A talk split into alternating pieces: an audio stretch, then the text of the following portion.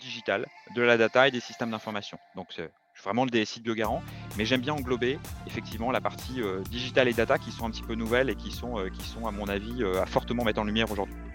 Bonjour à tous et bienvenue sur le podcast CIO Révolution, le podcast des DSI modernes. Je m'appelle Bertrand Ruiz, je suis le CEO de RSAS, une solution web qui permet à la DSI et à la direction générale de partager une vue claire des projets en cours, des décisions à prendre et des priorisations à faire. Pour faire le meilleur produit au monde, nous avons décidé de lancer ce podcast pour interviewer des DSI, moteurs de la transformation de leur entreprise, et tout faire pour comprendre leurs enjeux et leurs méthodologies. Nous y abordons des sujets comme l'organisation projet, les copiles, la relation à la direction générale, l'impact du no-code à l'évolution d'IT, et bien d'autres choses encore. Grâce à eux et à leur feedback, aujourd'hui avec AirSAS, vos rapports projets de comité de pilotage sont faits en un clic, plus besoin de passer des heures sur PowerPoint ni à rechercher l'information dans vos emails. Vous avez une vue agrégée de toutes vos données projets, budget, risque, temps passé. Et pour éviter toute ressaisie d'informations, ERSA se connecte à vos outils Microsoft Teams, Jira, Wrike, etc. Sur ce, je vous laisse avec ce nouvel épisode à la découverte de nouvelles façons de faire. Bon, mais bonjour à tous. Je suis euh, super content aujourd'hui de vous présenter Frédéric Rioux, qui est le DSI du groupe BioBarn. Bonjour Frédéric. Euh, bonjour Bertrand. Euh, du coup, Frédéric, si tu peux nous expliquer euh, très succinctement pour commencer, bien sûr, ce que fait le groupe, parce que bah, on connaît tous de nom, mais c'est toujours bien d'être sûr de quoi on parle, et, euh, ta position dans le groupe. Oui, bien sûr. Alors, Biogarant, en fait, c'est un, laboratoire, un laboratoire spécialisé dans les médicaments génériques.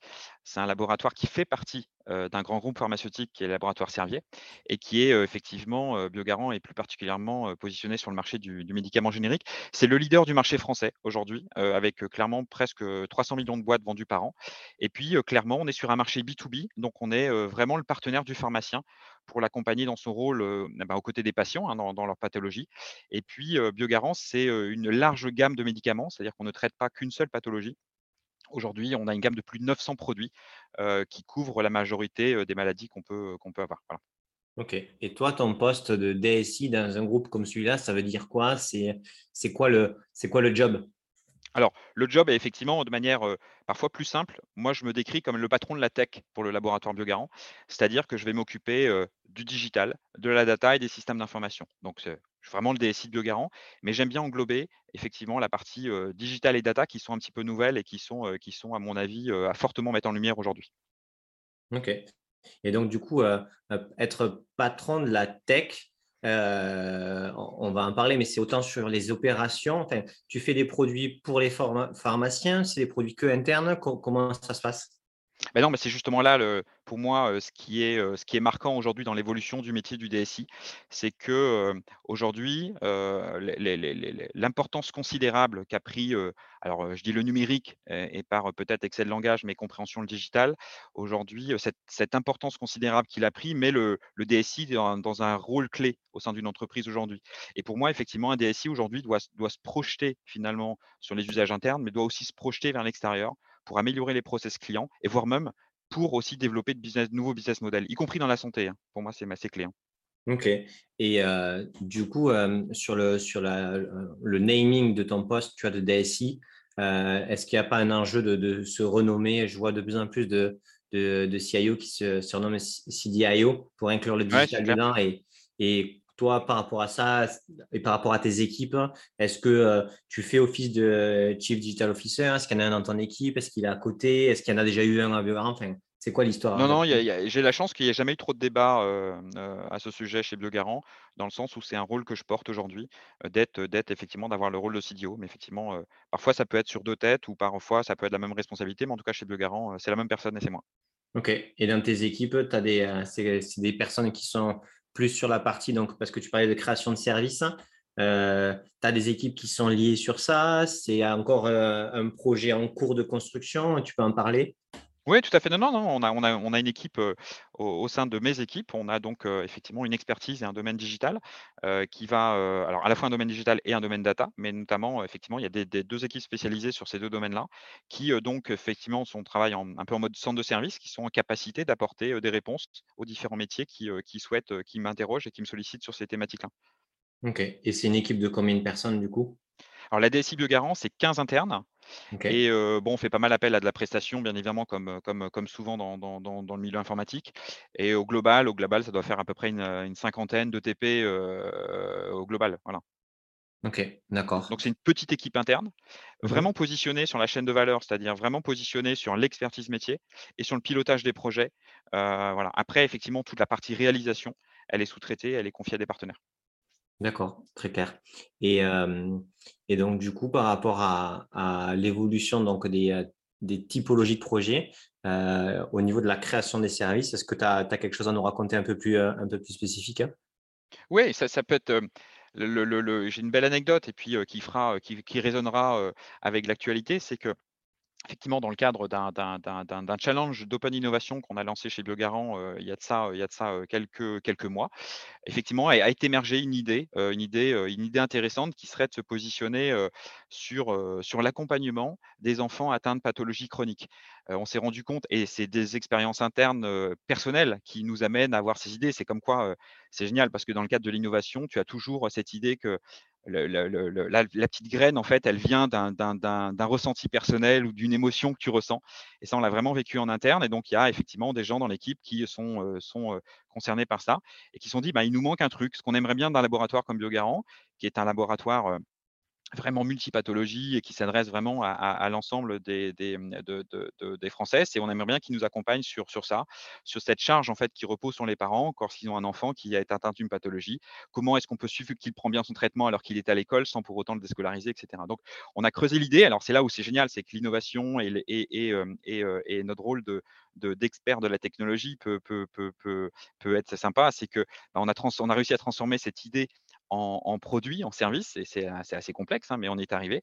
Et effectivement, dans quelques semaines, euh, on va lancer, euh, on va commercialiser dans les pharmacies françaises un objet connecté. Donc, c'est la première fois que Biogarant va faire autre chose qu'un médicament, mais qui est un produit en fait à destination des parents pour permettre effectivement aux enfants atteints de pathologies chroniques de simplement être en correspondance avec leurs parents. Donc c'est un objet qui est qui est qui ressemble pas du tout à un smartphone, hein, c'est un petit boîtier, un petit un petit boîtier connecté qui permettra d'être tout discret et effectivement à l'enfant sur une cible 8-12 ans, parce qu'on s'est dit que c'était le trou qu'il y avait aujourd'hui avant d'avoir un smartphone en fait, pour de, rassurer les parents sur la position, la localisation de l'enfant et sur le fait qu'il a bien pris ses traitements. Et on a même ajouté un petit panic button qui permet effectivement à l'enfant d'appeler ses parents s'il y a une crise. On a appelé BioGui parce qu'on a essayé de vraiment de l'identifier par rapport au laboratoire, donc BioGui, et qui est aujourd'hui disponible dans toutes les pharmacies.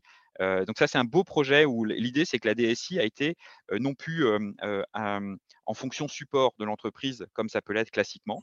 Alors on continue à l'être, hein, mais à développer un service que aujourd'hui on va proposer euh, à nos clients et à nos patients. Voilà. Et ça, là, c'est une tu vraie l'as fait avec transformation le, intéressante. tu l'as fait avec le marketing. Ça, c'est, enfin, tu vois, donc là, pour moi, tu as, eu le rôle plutôt bon, moi, je connais mieux les, les startups là-dessus sur le rôle de CTO, CPO. Donc, on crée un produit ensemble.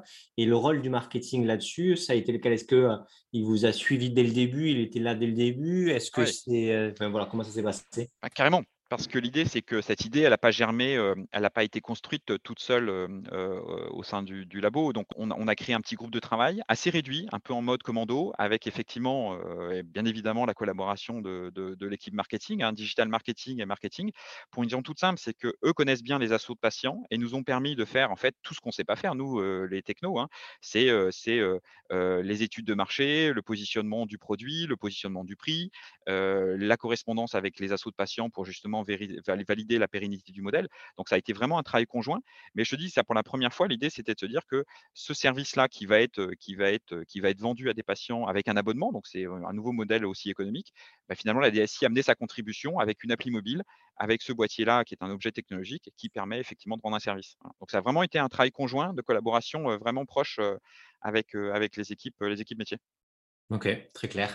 Et, et ce projet-là, entre, tu vois, un peu sur la roadmap, c'est il y a l'idée, comment vous constituez les équipes, hein, est-ce que c'est une décision du, du, COMEX d'investir tant d'argent, tant de temps dessus? En gros, est-ce est que vous arrivez à le créer petit à petit en mode agile ou est-ce que de suite ça devient un produit ou un projet majeur pour l'entreprise qui, qui nécessite énormément de ressources?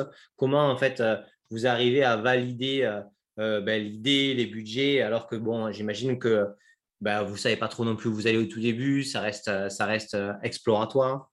Ouais, tu as raison, c'était un chemin qui a été, tortueux, hein. Ça a pas été simple parce que je te dis l'idée, on l'a construit, on crée une petite équipe donc avec des moyens assez raisonnables pour réfléchir au sujet. Il a fallu construire un business model, se rendre compte, essayer de creuser un petit peu la rentabilité parce que l'idée c'était pas de créer quelque chose qui allait, perdre de l'argent.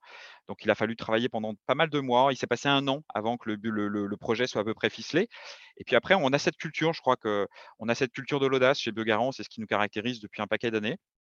Et voilà, on a réussi à avoir le bon business model, le bon positionnement, les bonnes réponses aux interrogations.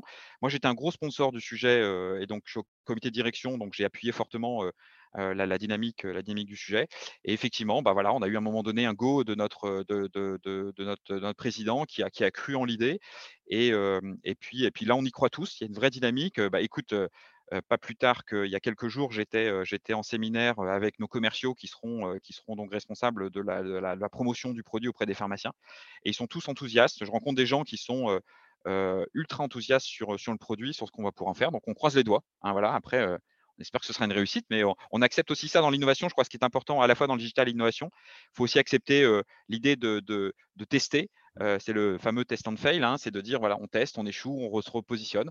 Bon, on on on on est on est sur un nouveau marché. Heu, on est dans la logique, heu, un peu de de de de de d'être prospectif. Heu, il y a pas de concurrent aujourd'hui, on a positionné un prix, on va voir si ça le le le les patients sont au rendez-vous et si le produit qu'on les consommateurs sont sont derrière. Donc on va on observera ça avec attention, puis on va en tirera les conséquences en tout cas, voilà. Mais on est assez fiers d'être arrivé là et d'avoir su, je te dis, moi ce que je vois, c'est aussi le parcours, c'est, transformer une idée, en un produit avec un business model et un projet qu'on arrive à sortir. Je trouve Donc déjà entre ça, c'est le assez, c'est assez une sacrée réussite, voilà. le entre le moment de, de de l'idée et le moment où on on va dire l'idée est est prête, clean en termes de business model et cetera, c'est un an, c'est ça? Ouais, 1 an, 1 an et demi, ouais, le là, si je tiens compte des délais de commercialisation et de lancement, il s'est passé, allez, une grosse année, ouais, une grosse année.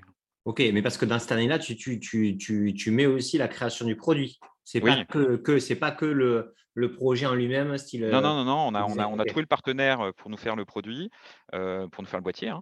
Ouais? On a développé l'application, on a on a créé la campagne marketing et je te dis fin septembre, il y aura une pub télé nationale, pour, pour faire la promotion du produit. Donc on a aussi géré tout l'aspect communication, sur cette période.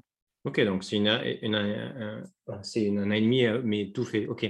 Et au niveau de, de heu, on va dire, si tu devais, hem, prendre du recul sur ce qui a été fait et en amélioration, est-ce que tu as des points méthodologiques ou de process entre vous où tu ferais différemment? Notamment, tu vois, la question, par exemple, de, sortir un MVP ou pas, est-ce que vous avez dû le faire? Sur l'implication du codir, est-ce que c'était au bon moment? Est-ce que c'était trop tôt? Est-ce que c'était trop tard? Comment tu t'y reprendrais? Ouais, alors avec alors on est encore en plein dans le jus, mais avec un Bien tout petit peu de recul, on essaierait de de lancer quelques étapes un petit peu plus, en avance. Typiquement la la la l'appli mobile, je pense qu'on aurait pu démarrer un peu plus tôt pour la faire. Je pense qu'on n'aurait pas, ça nous aurait, apporté un peu de sécurité. L'aspect sécurité justement, pardon, l'aspect sécurité est essentiel. On a fait auditer le produit, on a audité le code, enfin on est constamment en amélioration continue là-dessus. Peut-être que si on avait essayé d'un petit peu plus anticiper les choses, on serait mieux. Hélas, on ne pouvait pas anticiper, la crise covid, donc l'aspect tout logistique pour, faire, heu, les boîtiers qu'on a commandés. Pareil, ça a aussi pris un petit peu de temps. Donc effectivement, alors après, on avait un axe temps qui était très serré.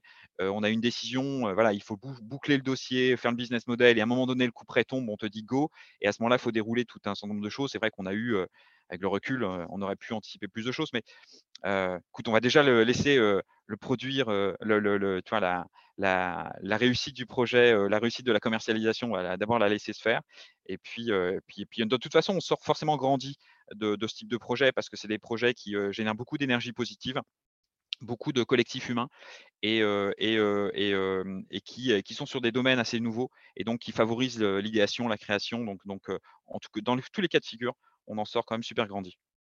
OK. Donc, encore encore un peu trop dans le jus pour prendre du recul là-dessus et puis voilà, il y a d'autres combats à mener, pour l'instant Ouais, parce qu'on s'est heu pas arrêté, en parallèle de ça, on a on a on a continué parce que moi je crois que, le rôle d'une DSI dans dans dans le cadre d'une alors soit d'une transformation digitale si on démarre de de de très, très loin, soit d'un d'une accélération ou à défaut d'un accompagnement digital. Le rôle d'une DSI, c'est, de travailler sur 3 axes pour moi. Il y a 3 axes qui sont essentiels dans dans dans l'accompagnement digital. C'est premièrement, optimiser les processus internes et là on retrouve un peu le le le le métier historique de la DSI qui est amener des outils, amener des, applications qui permettent de faciliter l'échange de données, qui permettent de faciliter le travail, c'est-à-dire de permettre aux collaborateurs de se focaliser sur ce qui a de la valeur. Voilà, ça c'est le premier rôle pour un pilier important de l'entreprise. Je crois qu'il ne faut jamais l'oublier, on est d'abord là pour servir ça. Il faut être irréprochable là-dessus. C'est le basique. C'est-à-dire qu'il faut qu'effectivement on délivre, on optimise les processus et on fasse au, on fasse gagner du temps à, tout, à, à tous les collaborateurs. Deuxième point sur lequel on peut s'appuyer, c'est de dire les services qu'on va offrir à nos clients. Alors moi, dans mon cas, dans le cas de chez Biogarant, c'est nos pharmaciens. C'est comment est-ce qu'on peut être innovant dans les services qu'on amène aux pharmaciens? Comment on peut lui faciliter la vie à son client? Ben, Ça peut être un extranet, ça peut être des factures digitales, ça peut être des, systèmes de prise de commande ultra efficients. On peut travailler là-dessus. Puis je te dis, c'est le troisième pan là que finalement mon exemple est venu l'illustrer. C'est comment est-ce qu'une DSI peut demain transformer le métier transformer le business jusqu'à créer un nouveau, un, nouveau, un nouveau produit, un nouveau domaine, comme là, je t'ai donné BioGui. Alors, ça ne va pas remplacer le fait qu'on vend des médicaments et on vend essentiellement des médicaments. Mais voilà, je pense qu'aujourd'hui, le rôle d'un DSI, surtout dans ce monde absolument dingue qu'on vit aujourd'hui, il est clé il est clé sur ces trois domaines pour que justement accompagner une transformation digitale de, des entreprises. Et ça, c'est plus réservé qu'aux grands groupes. Tu vois ce que je veux dire? C'est que jusqu'à présent, les DSI, c'était plutôt dans les grandes structures. Moi, je crois fondamentalement que le rôle, il est clé. On est des vrais business partners aujourd'hui. on peut accompagner l'ensemble des comités de direction justement pour, adapter les stratégies, pour accompagner, pour aller chercher la performance et l'amélioration. Et ça, c'est pour moi, c'est le rôle clé, nouveau rôle clé du DSI aujourd'hui. Ok. Et, et cette, cette, volonté, donc, du coup, de, de, changement aussi de posture du DSI, toi, quand tu es rentré, ça fait combien de temps que tu es à Biogarant alors, ça fait un paquet d'années que je suis chez Biogarant, mais ça fait deux ans que j'ai été, été, nommé DSI, donc deux ans en responsabilité. Et donc, du coup, toi, quand tu as été nommé, la direction générale avait cette vision-là aussi du futur de la DSI ou c'est toi qui l'as construite et qui l'a un peu, pas proposé ou imposé, mais dans tous les cas, est-ce que c'était une vision qui était préexistante à, à ton arrivée ou est-ce que ça s'est construit après ton arrivée? Non, l'idée, c'est que j'ai été encouragé à l'avoir. C'est-à-dire que pour moi, le, le, DSI, le rôle d'un DSI au sein d'un comité de direction, c'est de porter l'innovation, porter le digital et porter cette nouvelle efficience. Et, donc, j'ai été encouragé à l'avoir et ça tombe très bien parce que c'était plutôt mon naturel. Donc, pour moi, le, DSI, il est clé dans ce rôle-là. Il est vraiment aujourd'hui un levier de croissance évident pour moi. Ok, d'accord. Et donc, du coup, tu étais encouragé. Donc, la direction générale, elle était vraiment motrice sur, sur une DSI proactive et, et alignée avec le business? Oui, tout à fait. Tout à fait. Je suis dans cet environnement-là et c'est assez agréable. Ouais. ça, change, ça change un peu la donne que c'est toi qui dois te battre pour ne pas être vu comme euh, uniquement un centre de coût. C'est clair, c'est clair. Moi, je crois fondamentalement à ce que, au rôle que le DSI doit avoir, c'est-à-dire un vrai business partner. Ça veut dire, qu'est-ce que j'entends par ça? C'est de dire d'être, d'être force de proposition, d'apporter des solutions aux problèmes posés, voire même, moi, c'est, un petit peu le, leitmotiv que je donne à mes équipes, c'est d'avoir un coup d'avance, c'est-à-dire d'être, tellement en connaissance du métier, des problématiques du métier, qu'on est capable de proposer des solutions avant que le problème soit identifié par le métier. Et ça, j'adore travailler dans ce contexte-là. C'est pour ça que moi, dans mes équipes, j'ai des postes qu'on appelle des BRM, des Business Relationship Managers, qui sont des gens qui sont vraiment exposés face au métier qui connaissent le métier et qui surtout développent, font développer et connaissent bien l'offre de services que la DSI Biog est capable d'apporter au, au, métier. Donc, on va travailler effectivement sur cette offre de service. On va aussi construire, et ça c'est le travail que j'ai fait depuis deux ans, un système d'information qui va reposer sur des fondamentaux, sur des standards, sur des plateformes pour justement nous permettre à la fois, de, dès lors qu'un besoin métier apparaît, de facilement le paramétrer, de facilement le standardiser. Donc voilà, moi sur les gros socles, hein, quand on va ici, on va parler de RP, de CRM, voilà, des grandes plateformes standards, de manière à pouvoir porter ensuite les besoins, des gros outils d'interface pour que justement la data, elle circule entre tous ces outils-là pour pas qu'on soit gêné à tout ça. Et puis ensuite, L'idée, c'est de garder notre capacité de développement, notre capacité de création sur le socle d'innovation qui va être la data digitale. Ça, c'est les deux éléments aujourd'hui sur lesquels moi je mets de la capacité de réalisation. Parce que je pense que c'est sur ces deux domaines-là, un peu prospectifs, où on a besoin d'essayer, tester, challenger, refaire, se tromper et, recommencer. Et sur la partie euh, BRM, c'est des personnes qui, euh, qui venaient de, de chez toi en IT que tu as, que tu as fait euh, progresser en personne? Dans la connaissance métier en allant là-bas ou est-ce que c'est des gens du métier qui sont venus euh, progresser en IT ou est-ce que c'est des gens qui, euh, que tu as recrutés qui étaient sur un poste transverse comme ça, qui se sont formés sur les deux? Ah, tu as raison, la question est intéressante. Tu vois, alors aujourd'hui, dans mon cas, c'est clairement des gens qui sont venus, qui sont du milieu de l'IT et qui, euh, qui effectivement ont cette maturité, cette expérience qui leur permet de, et cette curiosité qui leur permet de se projeter vers les métiers. Mais ta question est intéressante. Ça pourrait tout à fait clairement être des gens du métier aujourd'hui qui rejoindraient mes équipes. C'est évident. Parce que le, la qualité principale qu'ils ont, c'est la bonne connaissance du métier. Et après, ils sont accompagnés dans mes équipes par des chefs de projet, des, des, responsables de plateforme, des solution owners qui, qui, eux, maîtrisent très très bien les plateformes, maîtrisent les projets, maîtrisent les outils informatiques. Mais tu as complètement raison, c'est des gens qui pourraient venir du métier. Et est-ce que, est-ce que ces typologies de postes, hein, en gros, j'ai des DSI qui me disent, nous, on n'a pas les moyens de se structurer un plus ou différemment. Est-ce que, est que le BRM ou est-ce que tu vois, l'IT Business Partner, en gros, c'est une typologie de, de, nouvelles personnes dans les DSI. tu arrives à le, à, le, à montrer le, le gain qu'elles ont financier pour justifier auprès de ta direction générale le fait que ce type de, de, de poste est indispensable à la réussite des projets. Parce que souvent, en fait, j'ai des DSI que la, la, direction générale, elle n'est pas forcément à un niveau de maturité euh, tech et euh, de transformation qui, euh, qui fait qu'elle elle va regarder forcément les ROI court terme et donc du coup, que chaque dépense va être filtrée sur ce, sur ce, sur ce spectre-là, qui fait que des fois, c'est un peu compliqué de légitimer à, court terme ce type de, de, de recrutement. Ouais, tu as complètement raison. C'est pas simple de mettre un ROI sur un job de BRM, mais je dirais que si on en est à cette question-là, c'est qu'on n'a pas pris le, sujet par le bon sens. C'est-à-dire que si tu transformes ta DSI pour en faire un apporteur de services, il va falloir ensuite vendre ces services en interne, vendre entre guillemets. Hein. Euh, et donc, tu vas avoir besoin de quelqu'un qui va aller expliquer ce que tu as proposé, qui va écouter et qui va proposer des solutions. de manière assez provocante, je dis souvent que je n'ai pas vu un cahier des charges depuis bien longtemps.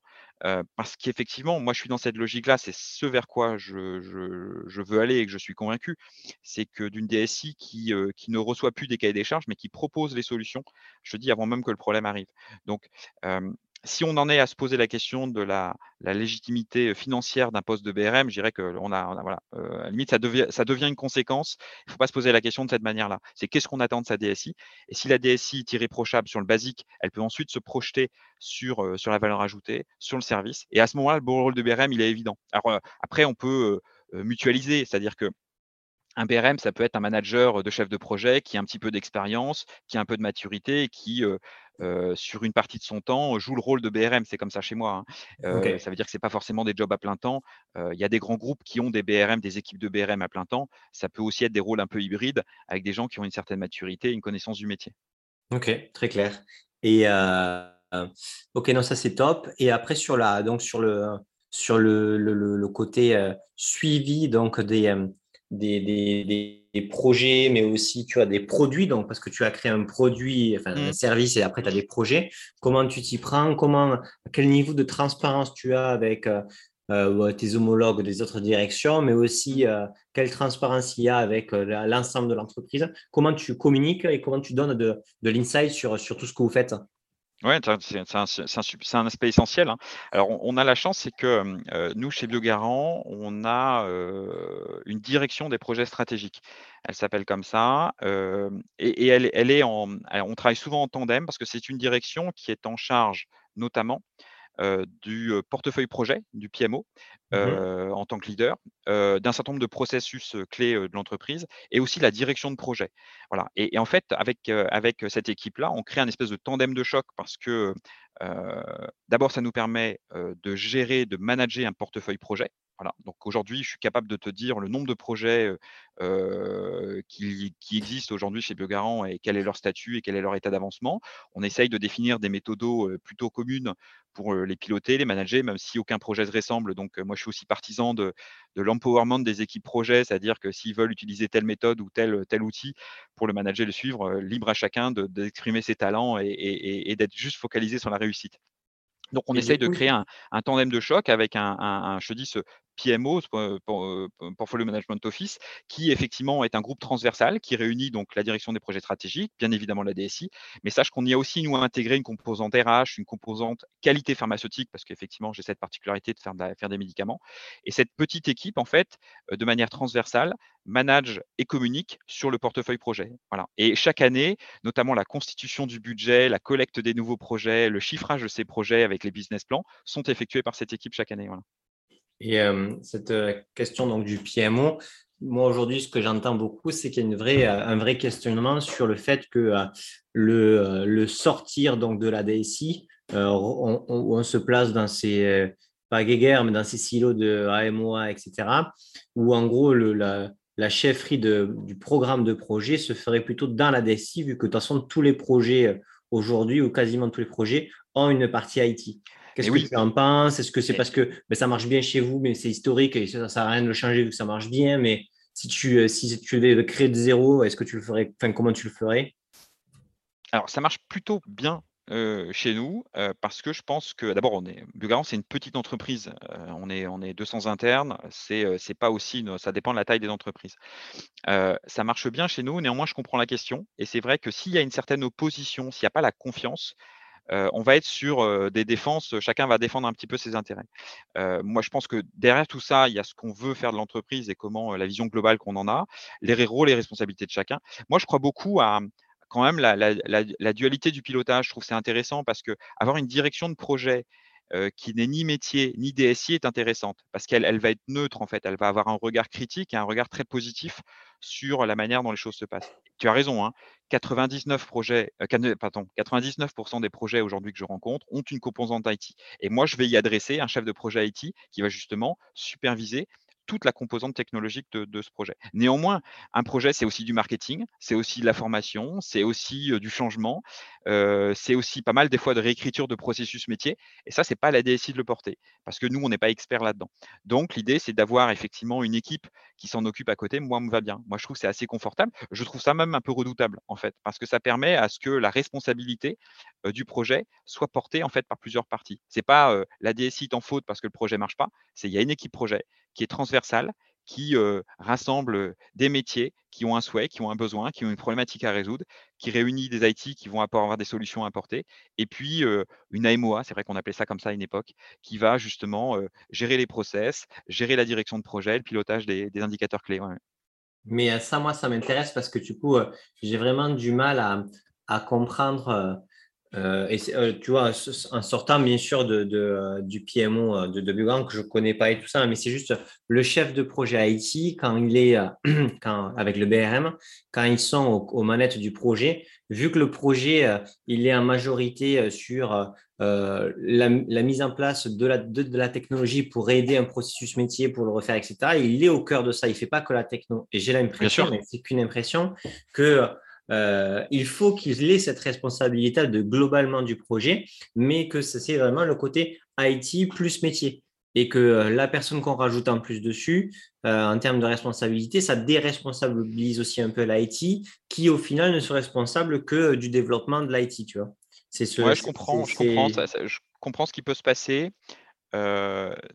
néanmoins, dans les côtés, ça, ça peut être le côté négatif, c'est-à-dire il y a un côté déresponsabilisation. Néanmoins, le, le boulot du chef de projet IT aujourd'hui, il est tellement dense et notamment hein, aujourd'hui, quand, quand on délivre une solution, alors on sera peut-être amené à parler des solutions cloud qui sont aujourd'hui un petit peu prédominantes aujourd'hui. Quand on va délivrer une solution cloud aujourd'hui, mes équipes IT aujourd'hui, elles offrent un package finalement au métier et à la direction de projet qui est de dire, moi je vais vous gérer l'aspect contractuel, parce que c'est on a, on a, on a quelques chapitres du contrat qui sont des qui sont des, des blocs dédiés à l'IT.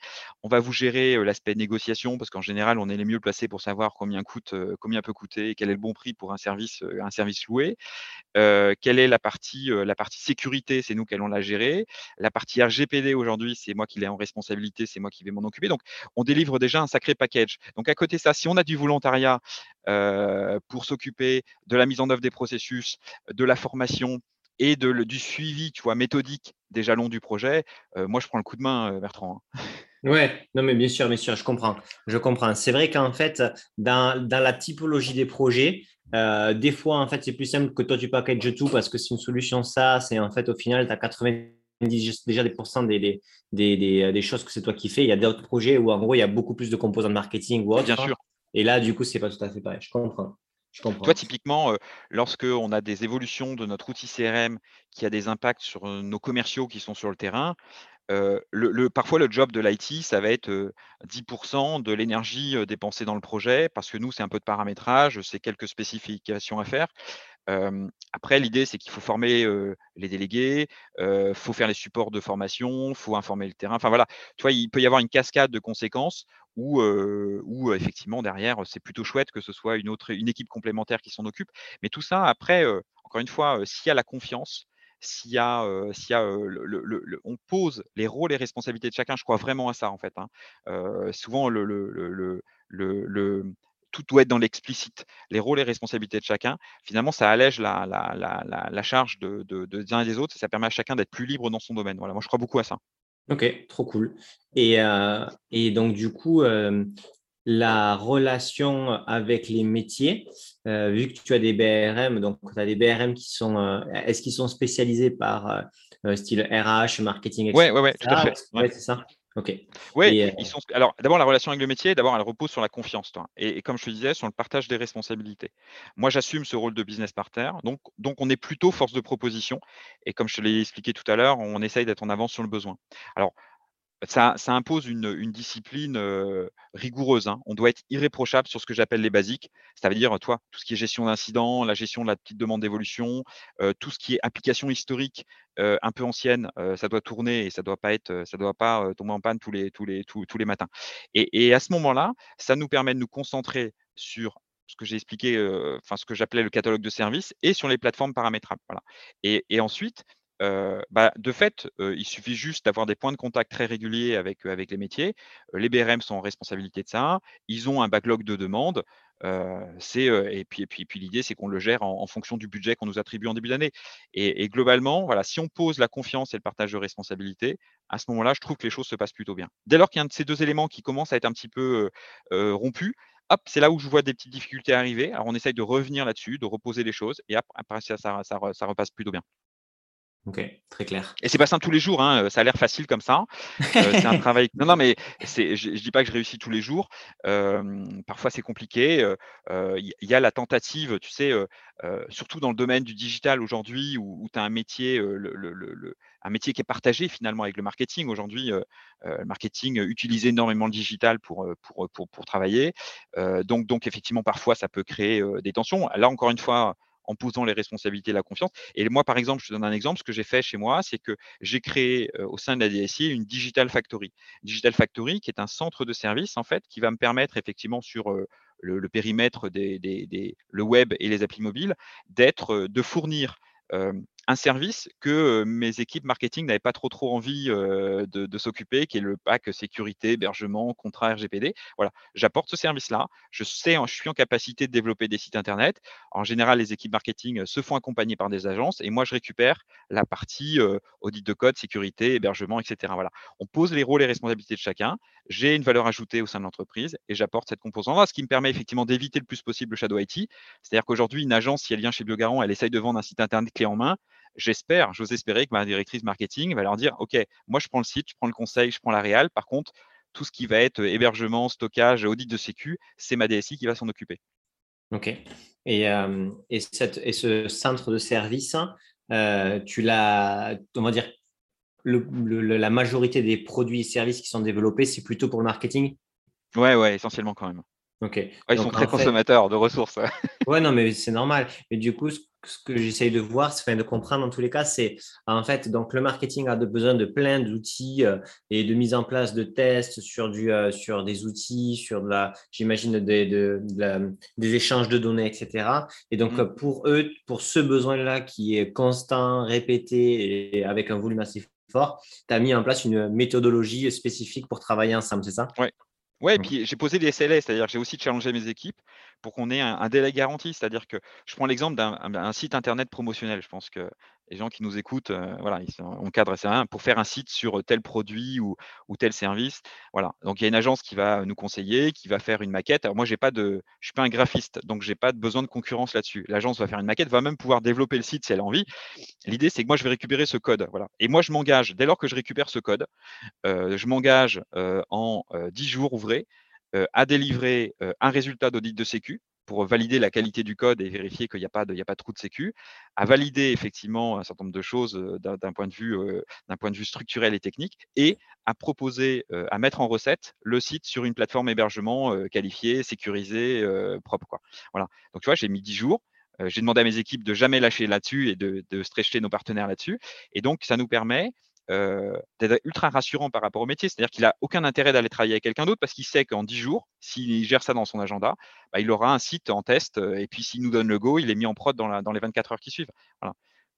Ok, super intéressant. Et l'idée, c'est que je ne viens pas concurrencer l'agence, parce que souvent aussi, parfois, j'ai vu aussi euh, des Digital Factory qui faisaient de la réalisation. Moi, l'idée, je, je, peux faire du design de site web, euh, parce que mon partenaire le permet, mais c'est uniquement si le marketing me le demande. Je ne vais pas le systématiser parce que je sais que c'est là le terrain, c'est là où ça va commencer à, peut-être moins bien se passer parce que je ne veux surtout pas concurrencer. Ce que les agences savent très bien faire, sont très créatifs, c'est euh, la création de valeur, la création d'identité de, visuelle, etc. Moi, je ne veux, pas, veux, veux pas concurrencer ces métiers-là. Ok, très clair. Et, et ça, ces personnes-là dans, dans, la Digital Factory, c'est combien de personnes? Est-ce qu'elles font que ça? Et est-ce qu'elles rentraient dans les 15 personnes dont tu m'as parlé au début? Ouais, alors c'est deux, deux internes. Et puis, c'est un petit, un petit centre de service qu'on a créé. Euh, c'est l'équivalent de quoi? 4-5 ETP. C'est pas énorme, hein, ça débute, mais on a un petit budget raisonnable. Et puis, on a, on a quelques succès. Donc, on est, on est, on est content de ce qu'on fait. Et puis, c'est amené à grandir, en tout cas. Non, ok, clair, très clair. Et, donc, et sur le même modèle, j'ai aussi développé une data factory sur le même modèle quasiment, c'est-à-dire c'est des experts en interne et puis des partenaires qui sont capables de nous accompagner justement sur des problématiques liées à la data, liées à l'analyse, l'analyse, de données qu'on pourrait collecter ou qu'on aurait à notre disposition.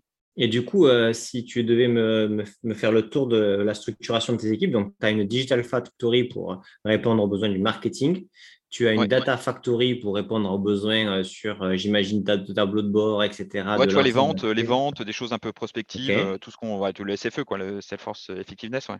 Ok. Et après, il y a quoi d'autre comme typologie d'équipe En fait, ensuite, voilà. Et ensuite, après, je vais avoir euh, effectivement dans mes équipes. Alors, j'ai des grands streams métiers parce qu'effectivement, j'ai un stream pharma parce que je, suis un laboratoire pharmaceutique. Donc, j'ai tout un panel d'applications dédiées à, notre activité de, fabricant de médicaments.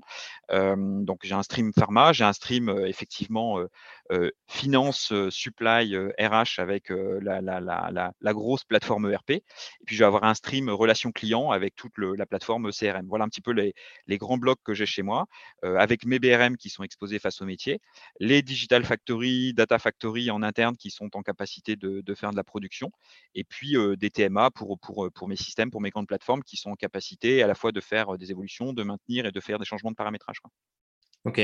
Et, et, donc, du coup, tu as vraiment cette. Après, tu, tu, travailles vraiment sur BRM, expertise métier, et ensuite, dans l'ensemble de ces entreprises-là, plutôt des chefs de projet ouais. Euh, qui sont en ça va être essentiellement ça. De eux-mêmes gérer des, des prestats. Ouais, qui vont gérer euh, plusieurs projets. Hein. et puis, effectivement, eux, eux, leur, eux, leur, responsabilité, ça va être de, de, de, driver le projet et de, et de, piloter les prestataires si jamais, euh, si jamais il en fait appel. Et j'ai un chef d'orchestre au milieu de tout ça. J'ai un CIO Office donc qui travaille à mes côtés et qui a le rôle de, c'est mon relais PMO finalement en interne et qui a le rôle effectivement en interne DSI de d'orchestrer les projets, de suivre les méthodes, de suivre les jalons, tu vois, d'être un petit peu le, petit taquin qui va suivre que les jalons sont bien respectés, que les méthodos sont bien suivis et surtout que toute l'information remonte bien dans le portefeuille projet pour qu'on sache exactement dans quel statut est un projet et s'il y a la moindre difficulté. Ok. Et euh, ça, ça se fait toujours aussi en euh, partenariat avec euh, le PMO. Complètement. Ok, très clair. Et tu as, tu t'es fait aider pour mettre en place ces structures-là par l'externe, par des consultants ou autres, ou est-ce que c'est plutôt des échanges entre DSI qui t'ont permis d'arriver à une maturité d'une organisation cible Oui, tout à fait. Des gens, et aussi avec le groupe, c'est-à-dire que comme je dis, je fais partie d'un grand groupe qui a aussi son organisation DSI et qui a à peu près adopté le même modèle. Et puis, c'est un modèle, je trouve, assez efficient. Donc, à, plus petite, enfin, les effectifs sont plus réduits chez moi. Et, donc, j'ai essayé d'adapter un petit peu ce modèle et je trouve que ça marche pas trop mal. ouais, non, mais c'est sûr. chose perfectible, mais en tout cas, ça, ça, ça, ça tient la route. Et, et, et l'idée, c'est qu'on est drivé. Toi, ça, ça crée un dispositif où les internes sont drivés par les projets, en fait. Et, et finalement, moi, c'est, moi, je me lève le matin pour faire du projet, délivrer des solutions, et c'est ce qui m'éclate. Et donc, pour moi, c'est le rôle d'une DSI, c'est ça. Et je crois que c'est partagé dans l'équipe. Et donc, effectivement, j'ai un, on a notre, notre, nos discussions quotidiennes tournent autour de tel ou tel projet qui avance, les difficultés qu'on rencontre, ce qu'on a à faire, les succès qu'on a rencontrés. voilà, on délivre plutôt pas mal de projets, quoi. Et tu arrives à ne pas être mangé par, euh, par les remontées de bugs ou d'amélioration de petites features, etc. Ben, comme je te dis, c'est ça a été le premier truc que j'ai fait, c'est que ben, on, a, mis le paquet là-dessus pour être assez irréprochable. Donc, non, non, globalement, grâce, au, grâce talent de, des équipes que j'ai ici, on, est peu embolisé par la partie opération, c'est comme ça que j'appelle ça. Donc, c'est la partie incident, incidentologie, ça tourne plutôt bien. Toute la partie hosting, alors là, je vais parler technique, mais la partie hosting, exploitation, sauvegarde et prise en charge par le groupe, et là, j'ai des équipes d'une super qualité qui sont derrière. Donc, je suis très, très peu embêté par rapport à ça. Et puis, en fait, on a un réflexe de, alors peut-être que je l'ai influé, mais de bon feignant, tu sais, Bertrand, c'est de dire que quand j'ai un problème, d'abord on va le résoudre, on essaye d'être bon dans la résolution, d'être rapide, et puis très très vite quand même, comme il m'a bien embêté, bah, j'aime bien qu'on fasse ce qu'il faut pour plus qu'il se reproduise. Donc on a, on a, on essaye de systématiser ça, et, globalement, bah, on est plutôt bon. c'est vrai que j'ai plus trop l'angoisse du lundi matin, tu sais, quand tu arrives et que tu as tout qui a pété le week-end. Ça fait bien longtemps que je n'ai pas été inquiet, inquiet de ça. Ok, très clair. Et, euh... on se lit aujourd'hui et tu verras que la, poisse fera que c'est lundi prochain que je vais être embêté. Mais euh, je crois avec moi. je te le souhaite pas, clairement. et je vraiment pas du tout. Et est-ce que tu, est-ce que du coup, en fait, pour pouvoir faire son travail de DSI, donc d'être dans la création de valeur, toi, ce que tu dis, c'est que tu as d'abord dû euh, mettre les bouchées doubles pour euh, que tout ce qui est accidentologie euh, et capacité à répondre dans les délais, dans les temps et la résolution de ça soit parfaite pour pouvoir ensuite se concentrer sur la création, c'est ça? Bah ouais, bah ouais. Faut que tu sois crédible.